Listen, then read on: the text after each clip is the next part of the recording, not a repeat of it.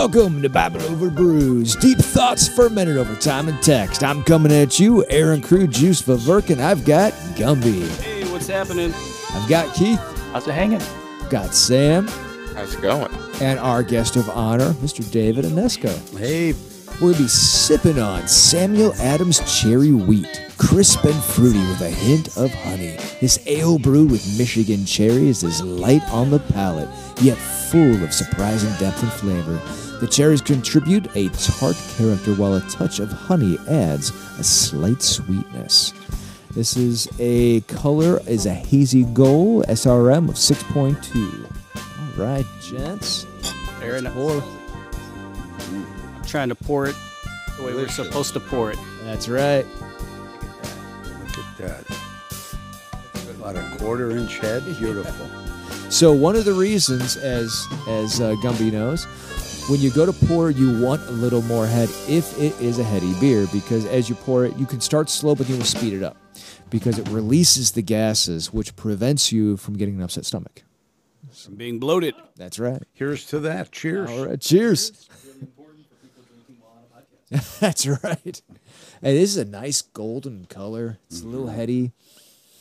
Nice aroma off the top. It's, it's almost floral, almost flowery. I'm relieved it's Michigan cherries and not Aldi cherries. Those are totally hit or miss. Like, it's like one bad week, it's like this bag just amazing, and then the next week you're like the worm coming out of it. We have that, that beautiful water up by the uh, by the UP, right? I just actually got done canning some cherries and uh, all that pulp that was left over, just extracting all that. Ooh, I could drink that stuff straight. Man, that is a beautiful, full, robust flavor. Perfect for this uh, hot day. Oh, I'm telling you, this is a nice, uh, is a nice, fruity, summery type of beer. Light. Yeah. Light. Yeah, which is really great for the end of Don't summer. heavy. Yeah, it's an old old favorite of mine too. I used, I drank a lot of this when I was a bit younger. Yeah, Sam Adams is consistently good. This would go good with Now fish. It's okay for guys to like fruity beers. 'Cause I felt like I had to hide in the closet with that. Yeah. And to your point, Aaron, anything that has the word Sam in it is good. There's bias. I think it's your it's your humility that extols the goodness of that name. It's you know, your humble character. Amen. Humility? Hmm. It is prophetized. So, Gumby, how'd your recent concert go? Uh, good. My last gig at uh, Brothers Lounge went really well. Awesome. I'll be gigging out again on the 12th. Oh yeah, where at? Smedley's on Lorain. All right. Oh, yeah. Yeah, you know where it is. Yeah. So it's for the Blues Society. Butch Armstrong will be playing with us. Um, many great blues players. Oh, that's awesome. Yeah. So I'm having fun doing it. Making So- a little money. Doesn't hurt. They say if you enjoy what you do for a living, you'll never work a day in your life. That's exactly it. You know, I, I my mother knew when I was born, and I'd be at church with her on her shoulder. Whenever the music started playing, I would just start tapping all in, and I used to beat her shoulder. So I, I knew from the moment that I can comprehend that I wanted to be a drummer that I would. Wow. That's awesome. Yep. Yeah, that feeling of being called to something. Yeah. The Ringo of the Latina sect. yeah. Ringo, oh yeah, he's a great drummer. Keith, what you been up to? Well, as uh, folks in the studio can tell, I had an internet outage for a few hours this morning, and it resulted in my hair getting dyed pink. I didn't even notice. Nobody noticed. I, actually, it was funny as I'm walking around my neighborhood, and be- people be like, "They'll just give me the weirdest look," and I'll just because I can't see my hair, so they'll be like, "Did you lose a bet? What happened to you? Did your daughters get you while you were sleeping? What's going on?" But no, it was just a bottle of, of pink hair dye that was just Kind of has sat a pur- desk. at tea- purple look to it a little Yeah, bit. Yeah, you know, I you're found. right. The mirror kind of Yeah. Yeah. It's a nice shimmer. It's a nice shimmer. He you must have really good hair That's my goal is to shimmer as much as possible. Hey, Sam? Honestly, I've just been working all day, working all the time. Um, I just got a new 3D printer, so I've been playing around with that. Oh, nice. And uh, just uh, doing some stuff for the homely life. What's Uh, the first thing you printed? The first thing I printed was a Benchy, uh, the Benchy boat. Wait, what is that? That is a little, um, it's like a fishing boat, Oh, but okay. it's a file that everyone prints as their first or second print in Oh, order it's Hello to. World. Yes, yes. Oh. Uh, learned in order to calibrate your machine and make sure that it's not strained, it's not, it's all calibrated away. That's what that's called. Yep, it's called a Benchy. Called it annoying, but yeah. I, all right. No, no, no, you're you're confusing the item with me. Okay, what's the second? Mr. Humble. Oh, second thing I printed was the uh, cat, the meow cat, which is also a calibration. test. Wait, you mean like the little like the little cat Well, that goes like springing the, the one with the one whatever? paw in the air? Yeah. Nice. So what's the first thing you printed that was like you? Okay, so first thing, fair enough, fair enough. The first thing that I printed was a uh, HeroScape uh, tile. It's for my friends. Uh, we're gonna be playing a lot of D and D later on, and so we wanted to have dungeon tiles. So HeroScape tiles kind of work really well with that. I hadn't thought of that 3D printing usage, but it really can be used for anything. It can be used for anything, including things that we aren't allowed to talk on radio about. Wait, this God is bless podcast. His- We're allowed to talk about anything. God Can I- bless the Second Amendment. Go That's all back I to say. this beer for a second. Can I say I like it better in the bottle than in the glass? That's why I, yeah. Yeah, it's it's got a stronger flavor from the bottle. I believe it. I believe it. I wonder if that's the CO2. Maybe maybe I'll be bloated, but it tastes better to me. You know, it it probably is containing the uh the it, there's less off gassing, so it could be containing more of the flavor. Yeah, it's it's it's definitely a thinner taste when it's in the glass. Yeah, and that's enti- entirely possible because there is off gassing once you pour it. So, Good job, Sam. all right, Oh, yeah, so- Adam, yeah. Mr. David Anesco, we have we have questions. Yes, I, I hope I have answers. So please tell us uh, this fantastic item that you are an expert on. Well, the Shroud of Turin, um, the most studied object in human history. People don't realize that, but it is.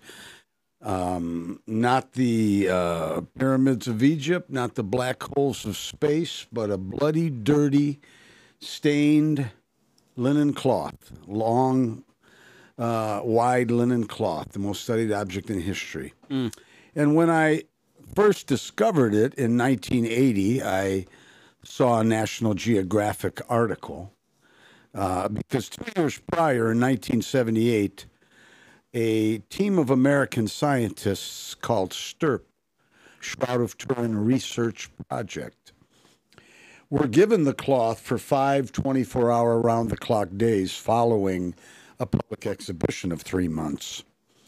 So that was in 78. And two years later, National Geographic came out with an article. And it just so happened that my mother passed away in 1980, and I was kind of in a spiritual fog. I was kind of wandering around. She was a wonderful woman, died young. Uh, you know, Lord, why, you know, why did she gone? So, you know, kind of just, I had some questions, and um, I read this article. And growing up in a parochial education and understanding the foundations of Christianity, the Bible, Jesus took our sins on his body, died on the cross, rose from the dead. I was I was comfortable with that foundation. I believed it. But boy, when I read this magazine article in 1980, uh, I saw forensic evidence that backed up what I had believed. And for me, that was a game changer. I said to myself, I have to tell people, everyone I, I could tell, they have to know about this. So that began a journey of trying to gather as much information as I could. I've been to eight scientific theological conferences, uh, uh, one in Rome, and um, Wow. so I've been I've been looking at it since 1980, and uh, about the about eight, 1989 I began speaking about it. And um, they call people like me shroudies. If you like Star Trek, you might be a Trekkie. Yeah. Well, I'm a shroudy, and there are a lot of shroudies out there. And uh, because when it grabs you and you understand what it is, um, it's truly an amazing, amazing thing. And it, it demands, it, it requires our attention. And so it's kept mine for f- over 40 years. It's amazing. And I'll be um, uh, speaking next month in Pittsburgh for two nights, back to back. And um, it's just uh, something that has never abated. My fascination with it has never. And the more we find out about it, the more questions that are answered, the more questions are raised. Okay. And so uh, it's it's it's, Oh, yeah, it's we really been a great journey. I've got met a lot of wonderful people. Good. I'll be completely honest. Before tonight, I've actually never even heard of Shroud of Turin. And and, and and you know, Sam, that I get three answers. Uh, yeah, isn't that the burial cloth of Jesus? Uh, yeah, they. I know what it is. They proved it a fake. And a third one is no. What is it? I was about to say the uh, the almighty Google.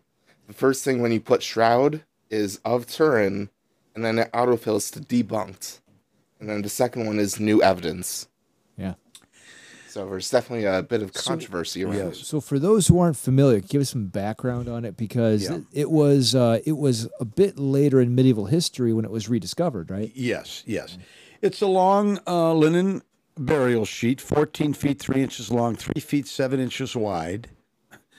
Which I want to ask you is it a coincidence that those measurements measure exactly 8 cubits by 2 cubits, which is the Jewish uh, measuring tool?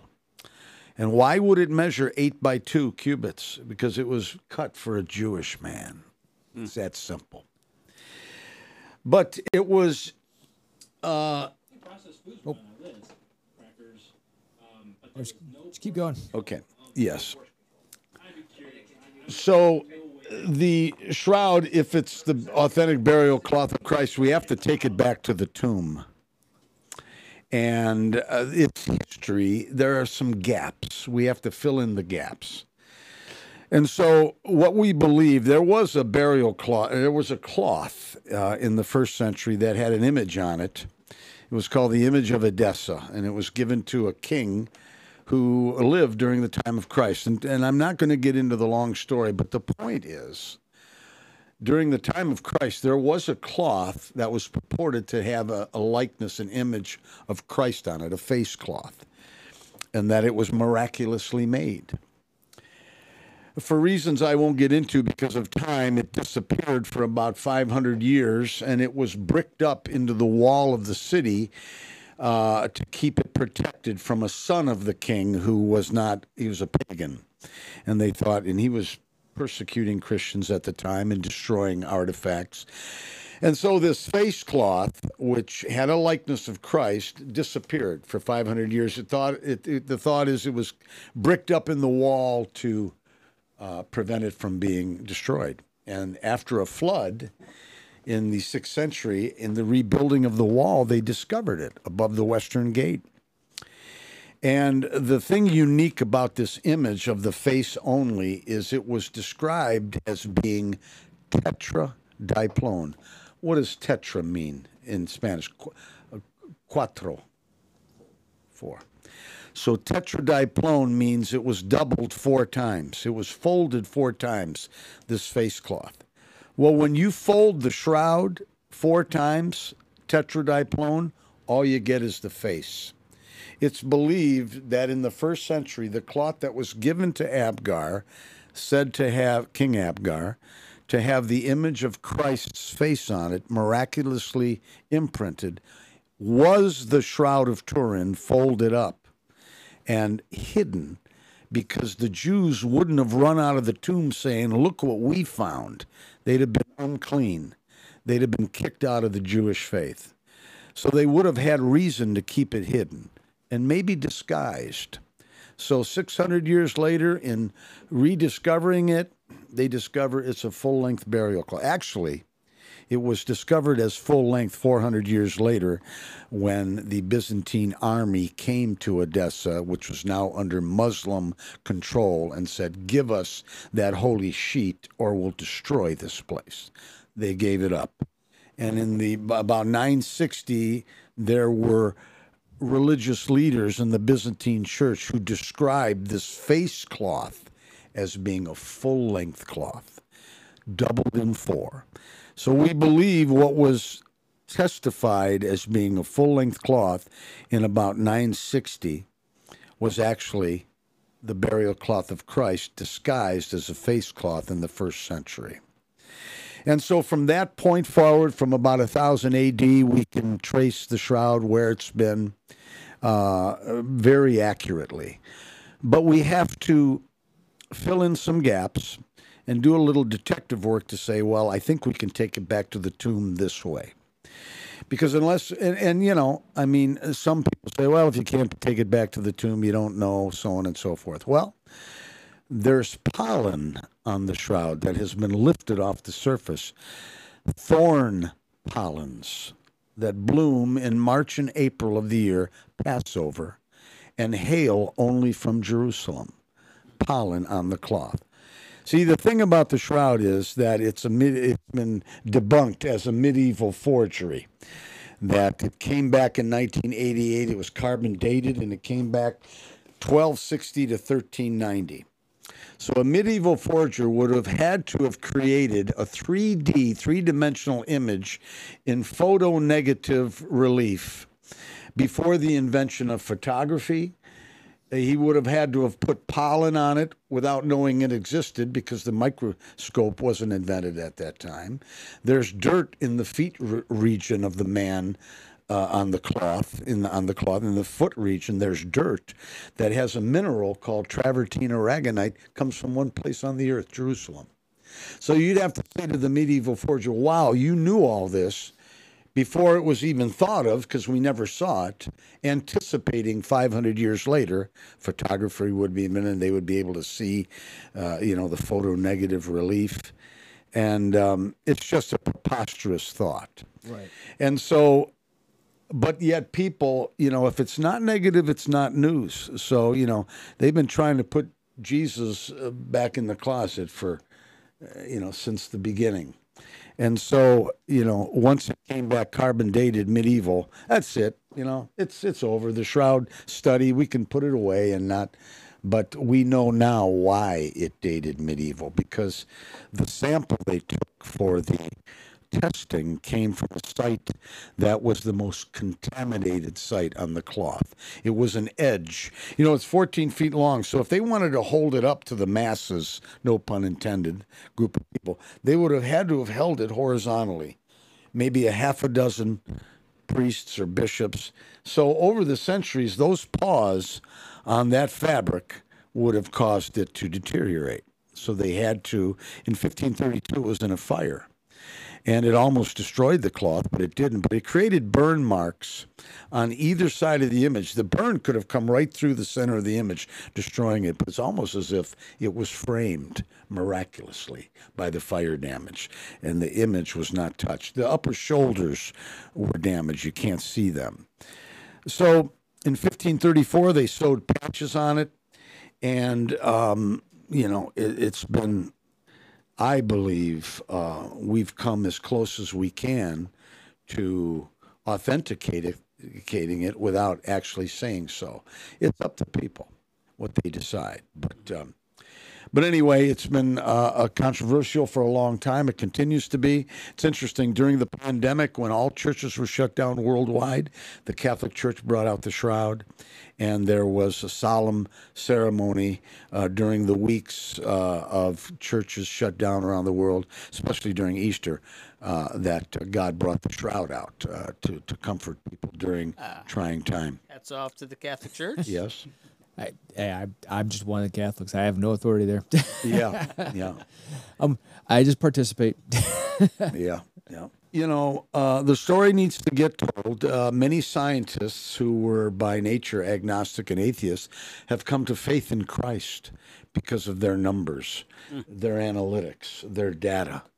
We're telling them this can only be uh, one thing. And so uh, people say, "Has have you ever seen a miracle with the shroud? It's you can't touch it and have a cancer healed." But the biggest miracle of all could be uh, the changed lives of people who've come to understand what it is. It's a light image which was created by the body. It wasn't a photographic uh, element outside the body. It wasn't reflected light.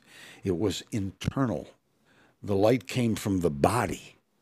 Uh, they know how far, far away his eye sockets were from the cloth that passed over because what created the image acted through space and over time, a very short space and a very short amount of time. And the image was created by light from the body. And the darker the image on the cloth, the greater number of fibers that were discolored. You see, it takes about 100 fibers, which is one tenth of a human hair, to make a thread. They're woven together, and you got a thread. You look at the thread under the microscope, and the top two fibers, one tenth of a human hair, have been discolored, yellowed prematurely aged, like putting a newspaper in the sunlight, and it becomes yellow within a few hours. The first couple of fibers of the thread became yellowed, became aged, discolored. What happens when you stand in the sun? You turn brown. You turn yellow brown. It, it, that's what happens with ultraviolet light. So, the nose, for instance, has many, many, many fibers discolored. Why? Because the cloth was touching the nose. So those fibers were inundated with light, if you will. The eye sockets have far fewer fibrils discolored because it was at a distance from the cloth. But as the cloth passed through the body, that became illuminated with light. Mm. It it's not the right word, but scorched the top two fibers only of a hundred. Hmm. Now, if a medieval forger painted it, and by the way, you can't see the shroud unless you're about 12 feet away. If you're too close, it blurs. Too far away, can't make out the image. So if it was a painting, a painter had to have a long arm or a long brush to paint, and the bristle of his brush would have been thicker than the fiber he was painting. Is this Re- what we're looking at here? Yep. Is that what that is? Okay. What he's describing? Yep. Yeah. Um, and the fibers of the image are not cemented together. You can take a needle and lift them up. And underneath the top two, the 98 fibers beneath are pure white. So, you know, whatever created the shroud image is, is has not been duplicated can't be duplicated, and um, uh, has been the ongoing uh, quest of many scientists for many, many years now to try to figure out just how this image was created. Um, it's not a scorch. It acts like a scorch, but it's not a scorch, not a painting of any kind. No stain, dyes, pigments of any kind are on there. The only art a, painting uh, correlation to this because they have found minute specks of paint on the shroud, mm. but they know why because it's been documented. People would create paintings, copies, and they would sanctify the copy by laying it over the shroud. Oh. You got a first class, second class relic now.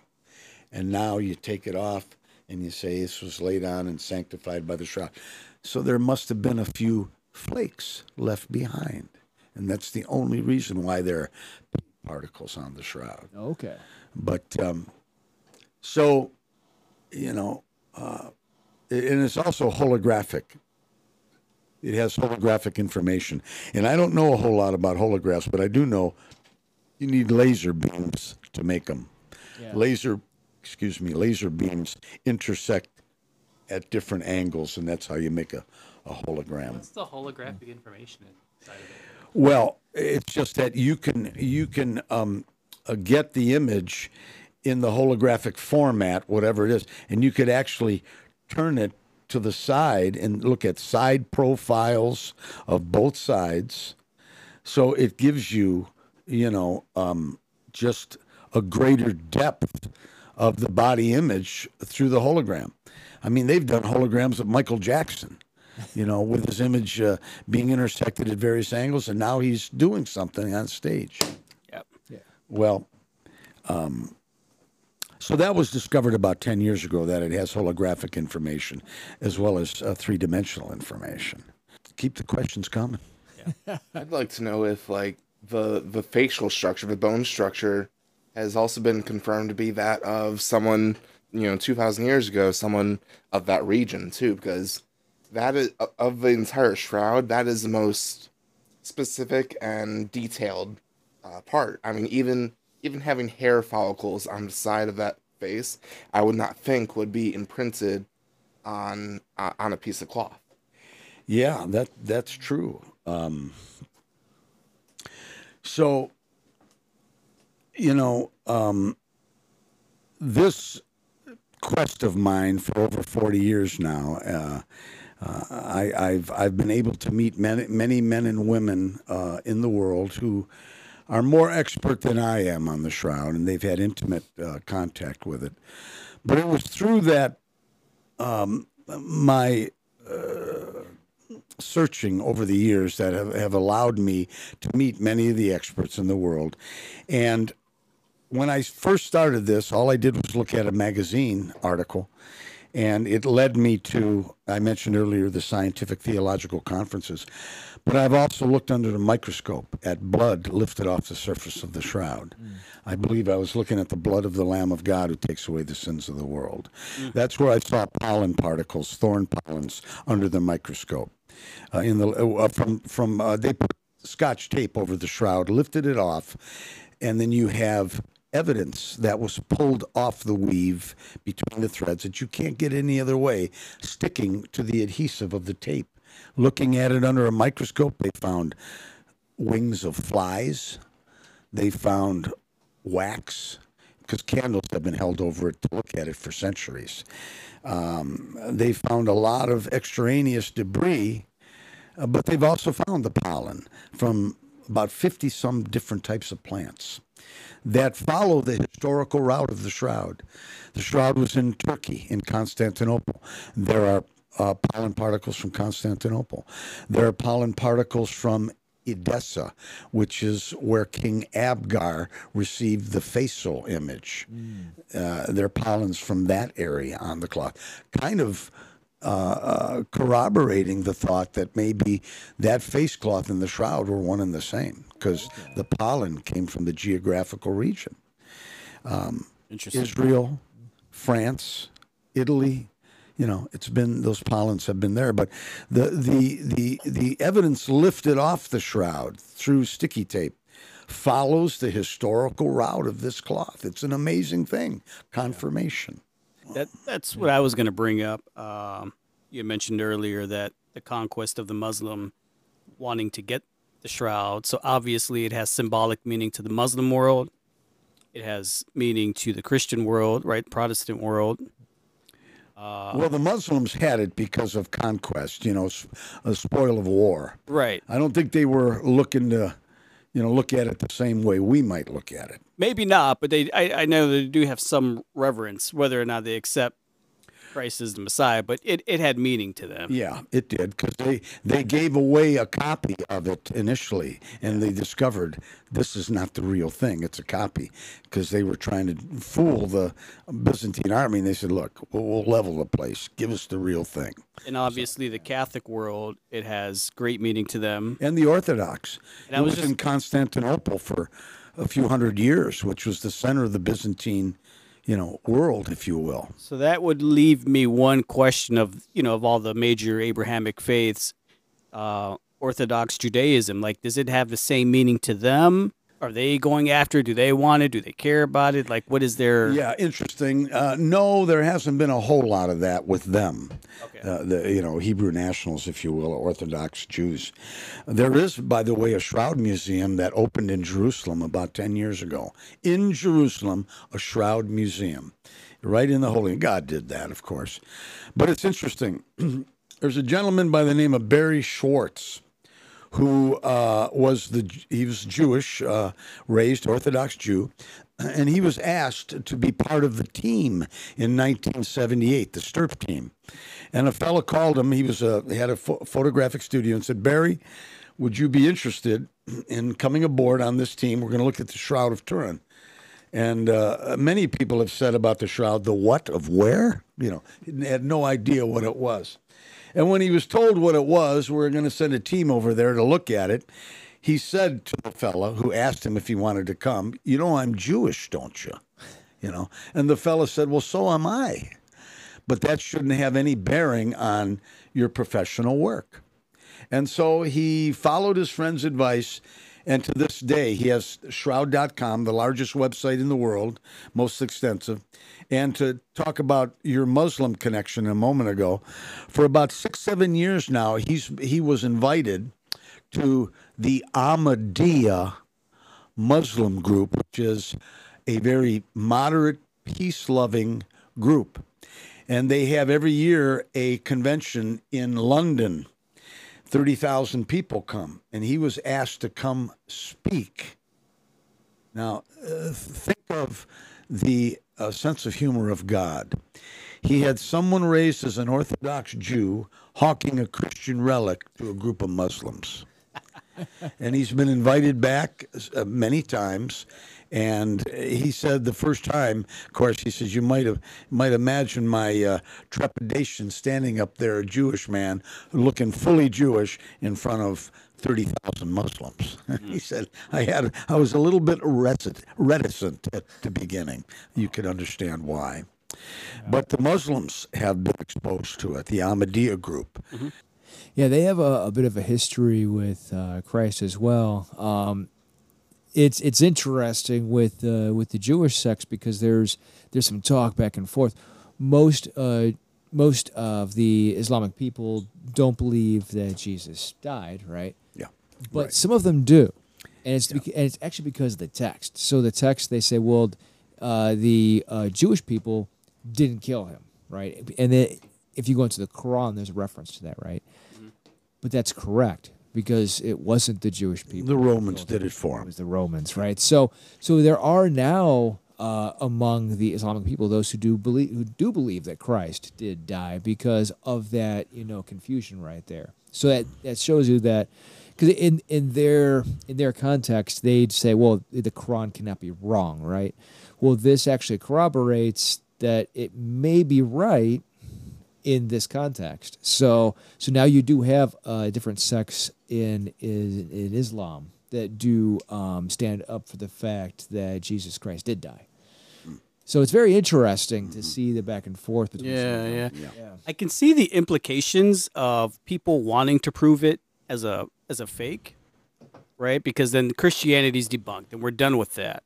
But the implications, if it's proved real, is that I think it has an element to combine all the Abrahamic faiths to it. That's huge. Yeah, it is huge. Yeah. So I could, you know, I could see kind of both sides to it and why there would be a push in that that struggle. You know what I mean? Mm-hmm. Yeah, yeah. I, I see Keith oh, I, stirring. I was push on that particular point, Gumby, actually a little bit. Yeah, go, go push. I, I didn't think I'd be questioning Gumby, considering our our uh, guest here. Um, but I mean, if the shroud was proven, and proven is you know yeah. loaded term of like, sure. how do you prove anything? Right. Um, that's when you're looking at historical evidence. It would not debunk Christianity. All it would prove. I mean, Christians have been dealing with fake relics, fake. You know that I remember that story we talked about time. a year or two ago about the guy who was passing around a a a Bible that supposedly oozed oil like just a few years ago through the American South. Yeah. And it was found out later he was buying a bunch of oil from like a farm store. Um, so it wouldn't it would not prove his faith. And on the other hand, if the shroud is proven true, I mean, or is it as proven that it is a, a image of someone crucified, that doesn't necessarily ironclad prove that that was Jesus. Right. Absence of you know some right. I don't know a name tag, a license, a license uh, we found on the. yeah. what would it be? Yeah. yeah. yeah. Well, implications. I said. I mean, yeah. definitely not. You know, I, I understand how the world works today, and you know, unless something could be quantified or proven on paper, then you yeah. know, then it's not true. So I, that's why I said implications. Mm-hmm. But you could see throughout history, I mean, that at least at one point, every major faith wanted its hands on it. Mm-hmm, mm-hmm. Why? Why? To control the narrative of Jesus? Mm. Mm-hmm. And why would you want to control the narrative of Jesus mm-hmm. Yeah. if you're a Muslim?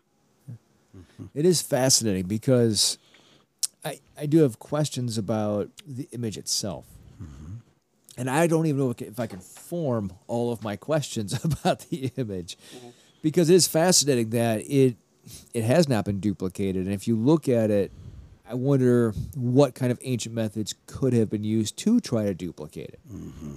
I don't know of any. No. You know, it's that's what kind of fascinates me about this. Well, actually, since you've been- probably studied this a lot, could you talk us through the 2009 supposed duplication by what's his name, Professor Garlaschelli?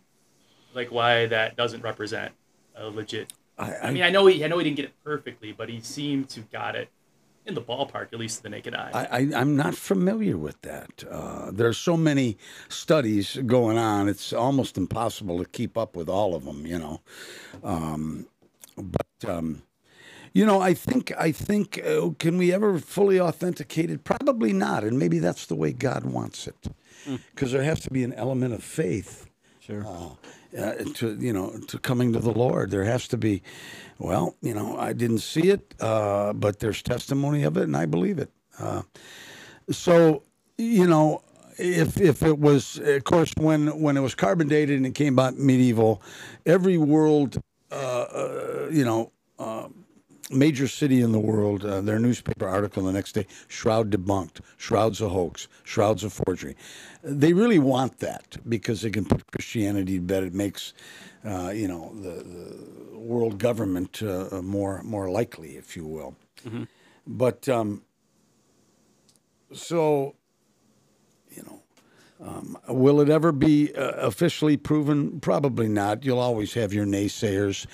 But the more I've been studying it, and it's over 40 years now, and I never used to say it, I used to let the audience make up their mind.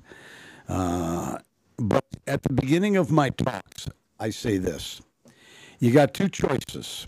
This is either Jesus Christ of Nazareth or it's someone crucified exactly like him. It's a real man. It's a real human figure. It's not a forgery in any way. Um, and so those are the choices. And when you look at why would they crucify another man and put a crown of thorns on him, spear him in the side?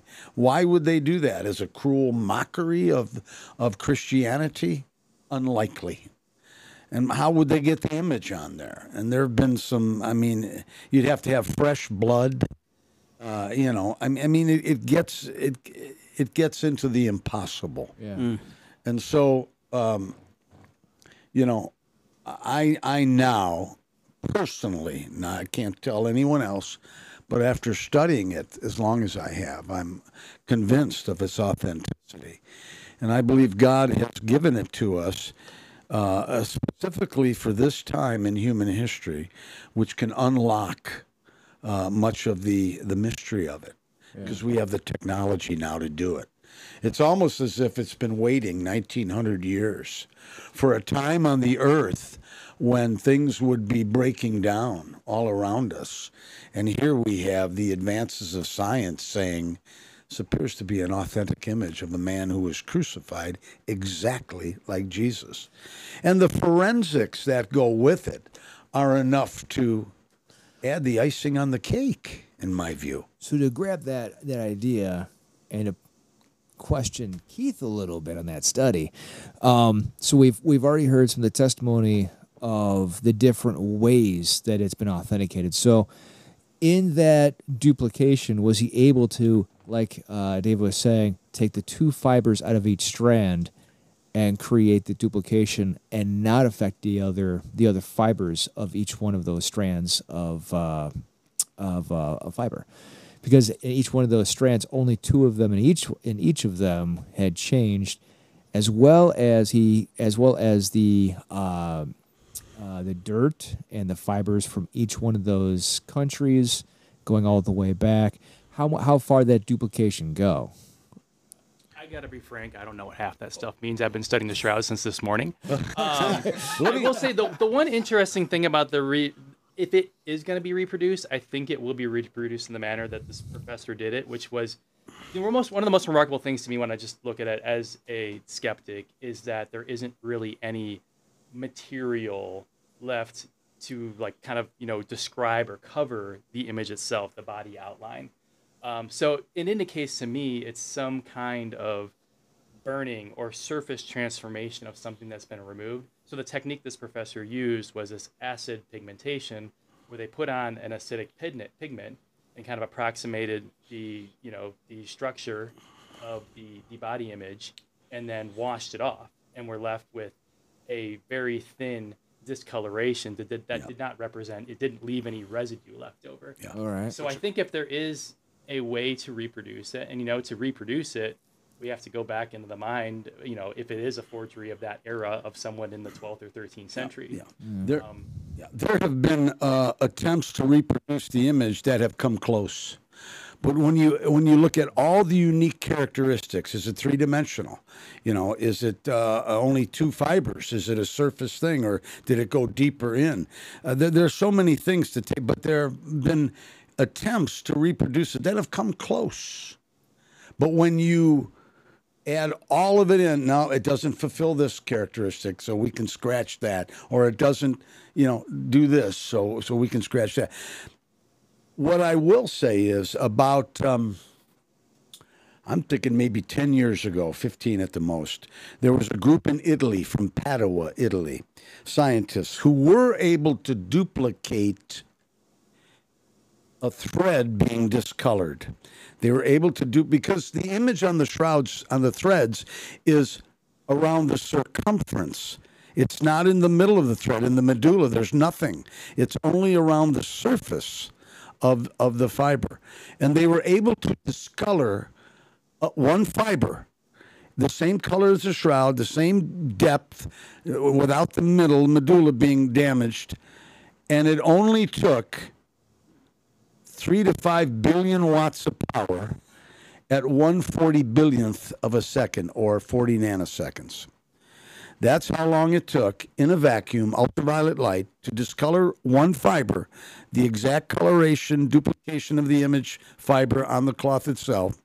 Three to five billion watts of power, 140 billionth of a second for the laser.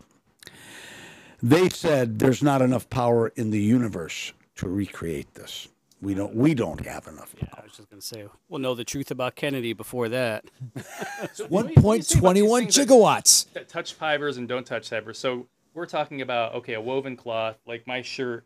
It's very sm- hard to see, obviously, on my shirt, but there's going to be like fibers going across, like some Yes. kind of weaving oh, pattern. Oh yeah, yeah. Is it- over is- under the Is whole the bit? shroud like multiple ply? Is there multiple layers of fiber when you say that it's touching one and not the other? What do you mean by that? No, there's not multiple layers. No, it's just uh, you know just the cloth itself, and uh, um, you know th- there is no residue on the cloth that came from an image. There is no pigment, paint, stain, dye, nothing. Only a discoloration of fiber. Two fibers deep into a hundred that make up the thread. It's a three to one herringbone twill weave with a Z twist. Don't ask me what that means, but that's what it is for the um, textile experts on, uh, out there. A three to one herringbone weave with a Z twist. Uh, it would have been an expensive piece of linen in the first century. Probably Joseph of Arimathea bought it. He went say. to Pilate, went to the temple store with all the cloth, said, I need this, give me eight cubits by two, bam, grabbed it, ran, buried them. But it was an expensive piece of, piece of cloth, probably woven in what is now Syria, north of Israel, because back then there were um, uh, wonderful textiles produced out of that region. Short distance from Israel. Someone went up there, bought a few bolts, came back, filled the temple store, and that's where Joe uh, grabbed his uh, uh, his burial cloth from to, to wrap Christ. So very expensive garment would have been produced in the in the first century. Uh, and by the way, uh, who wore linen? Kings, priests. He was a prophet, but they didn't wear linen. They wore, uh, you know, camel hair. Uh, but um, so Jesus was all three. So he was as a as a priest, our high priest, wrapped in linen, and uh, you know, as a king, he was wrapped in linen. Most crucifixion victims back then were thrown outside the city on a large pile. Let the animals and the birds of prey come do their thing. Within months, you got bones, white bleached bones. This man was buried in an expensive piece of linen. Very unusual. very, very unusual. Expensive, yeah. Would that linen have been? Because I've heard some claims that that wasn't. There's no contemporary burial cloth anyone's been able to find that's been a three to one twill, whatever. Weave, yeah. Is would it have been the case that he might have bought and purchased cloth that wasn't used for burial? Is that the the thinking behind that? It could have been. There's actually a, uh, a very good question, by the way, um, for a guy who just started studying this morning. But we keep him around. Yeah, Dr. John Jackson, personal friend, uh, led the team in 1978, the STURP team. And um, what was your question again, real quick? What Oh, was your? so uh, one objection is that the type of cloth, the type of weave, is not representative of any known burial cloth from that era. So Yeah. could it have come from somewhere else? I'm kind of leading the question. Yeah, there, For there, a different purpose, I should say. Right. There aren't many examples of cloth with that weave in antiquity. They had a hard time find. They found a couple, not many. But um, I was forget what I was going to say. That happens a lot these days. Oh, it was about the the person from STURP. Yeah, John Jackson. yeah, yeah. He, he led the team, and he there was a point. It'll come back to me. that happens a lot these days. You know, thoughts come and go.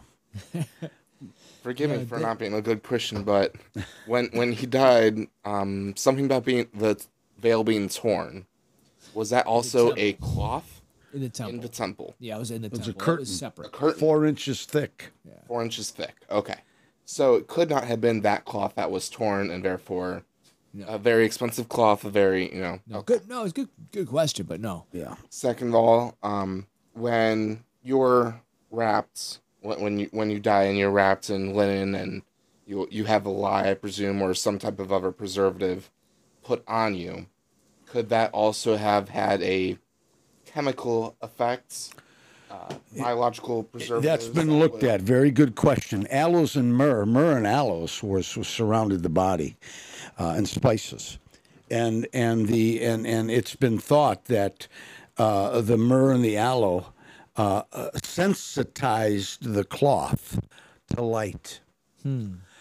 So, unbeknownst to them, what they put around the body to arrest the smell of the decaying flesh, which, by the way, there's no body rot on the cloth, no decay whatsoever. The Bible says he will not allow his son to see corruption. Uh, the body begins to break down about day four in the tombs of Israel. This had no decomposition or corruption on it, which means the body and the cloth separated in less than four days so that no decomposition was on the body you know but but the uh, spices and chemicals uh, aloe and myrrh put around the body it's been thought that that may have acted as a catalyst uh, to photo to photographically sensitize the cloth to light if and when it did show up Uh, my second question for you was the the face looked very familiar to me. Like I said, the Shroud of Turin is very new to me, uh, as with Keith. That's the third question. Oh, third, fourth. We're gonna be doing questions all night. It's okay. Hey man, this single malt whiskey is good too. Okay. but uh, it looked very familiar to me, and what it reminded me of was a picture of Christ in the Eucharist, uh, holding up the cracker with the drink. And yeah. I was wondering if it's more of a confirmation bias that we may have that the likeness of what we think Jesus would look like is either does it come from the Shroud of Turin? Does it come from our own? boy you set this up beautifully I try. You set it up beautifully, Sam. Um, up till about the sixth century, the images of Christ in the catacombs, in mosaic tiles that were discovered, were Jesus was boyish looking, no beard, curly hair, Roman looking. For five centuries. It all changed in the sixth century. It all changed. Why did it change? Because something was discovered above the western gate, the image of Edessa, in the sixth century. That's when it was discovered. And that had long hair, mustache, the whole bit. And there is a famous painting in St. Catherine's Monastery in the, at the base of Mount Sinai in Egypt called Christ Pantocrator. You've seen it. If you've seen it, if I showed it to you, say, oh, I've seen that a thousand times. That was created in the sixth century, and it's believed that the shroud was used as the model for the painting. Hmm. So up till then, boyish looking, curly hair, no beard. There are also coins minted in the sixth century that have the likeness of Christ on one side, with the face, the bust of of the shroud face is what was used to create uh, the coin. So uh, it was it wasn't until about the sixth century that the shroud was used as a model, and all the famous paintings of Christ that we have had down through the centuries used that face as its model. But I know I wanted to say about John Jackson and about the cloth. He has a theory that the cloth was used uh, on the table at the Last Supper. Is his theory. Oh. It was used at the table. And then when you take it in the Catholic Church, you have, and he said, This is my body, this is my blood over the white linen. Well, what does the priest do over the white linen? This is my body, this is my blood.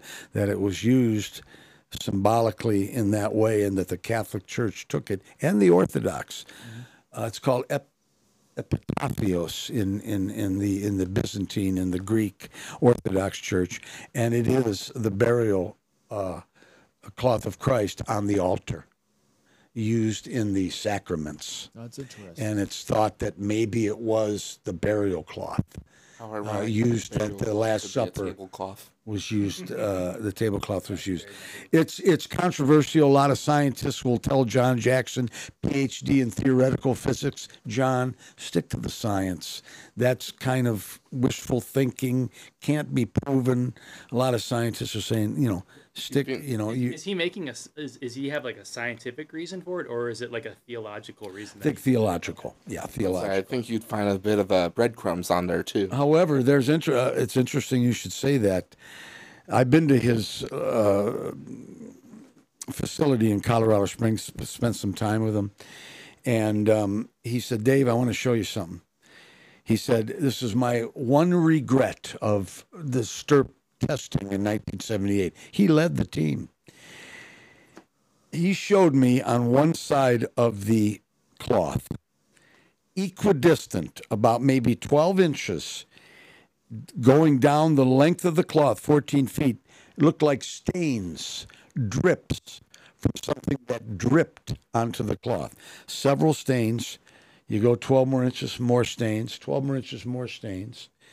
You know, if the apostles were reclining on one side and took the matzah and dipped it in the dish mm. and then brought it to him, it may have dripped equidistant all the way to, he said, if I'd have known or if I'd have thought about it, I would have had those stains tested. Because if you find wine or, you know, something from the Passover Yeah. in those stains, then you could say maybe this was used as a tablecloth during the Passover, the Last Supper. Uh, It's it's a very interesting, and you know when the guy who it's his theory is telling you about it, it sure looks good, Right. and so, um, but uh, probably we'll never know what those stains are. But it's interesting that you should mention that. Is there any? Uh, yeah, this thing goes in many directions, you know. that seems to be the its strongest its strongest property is the fact that there are so many directions that corroborate um, all these different facts.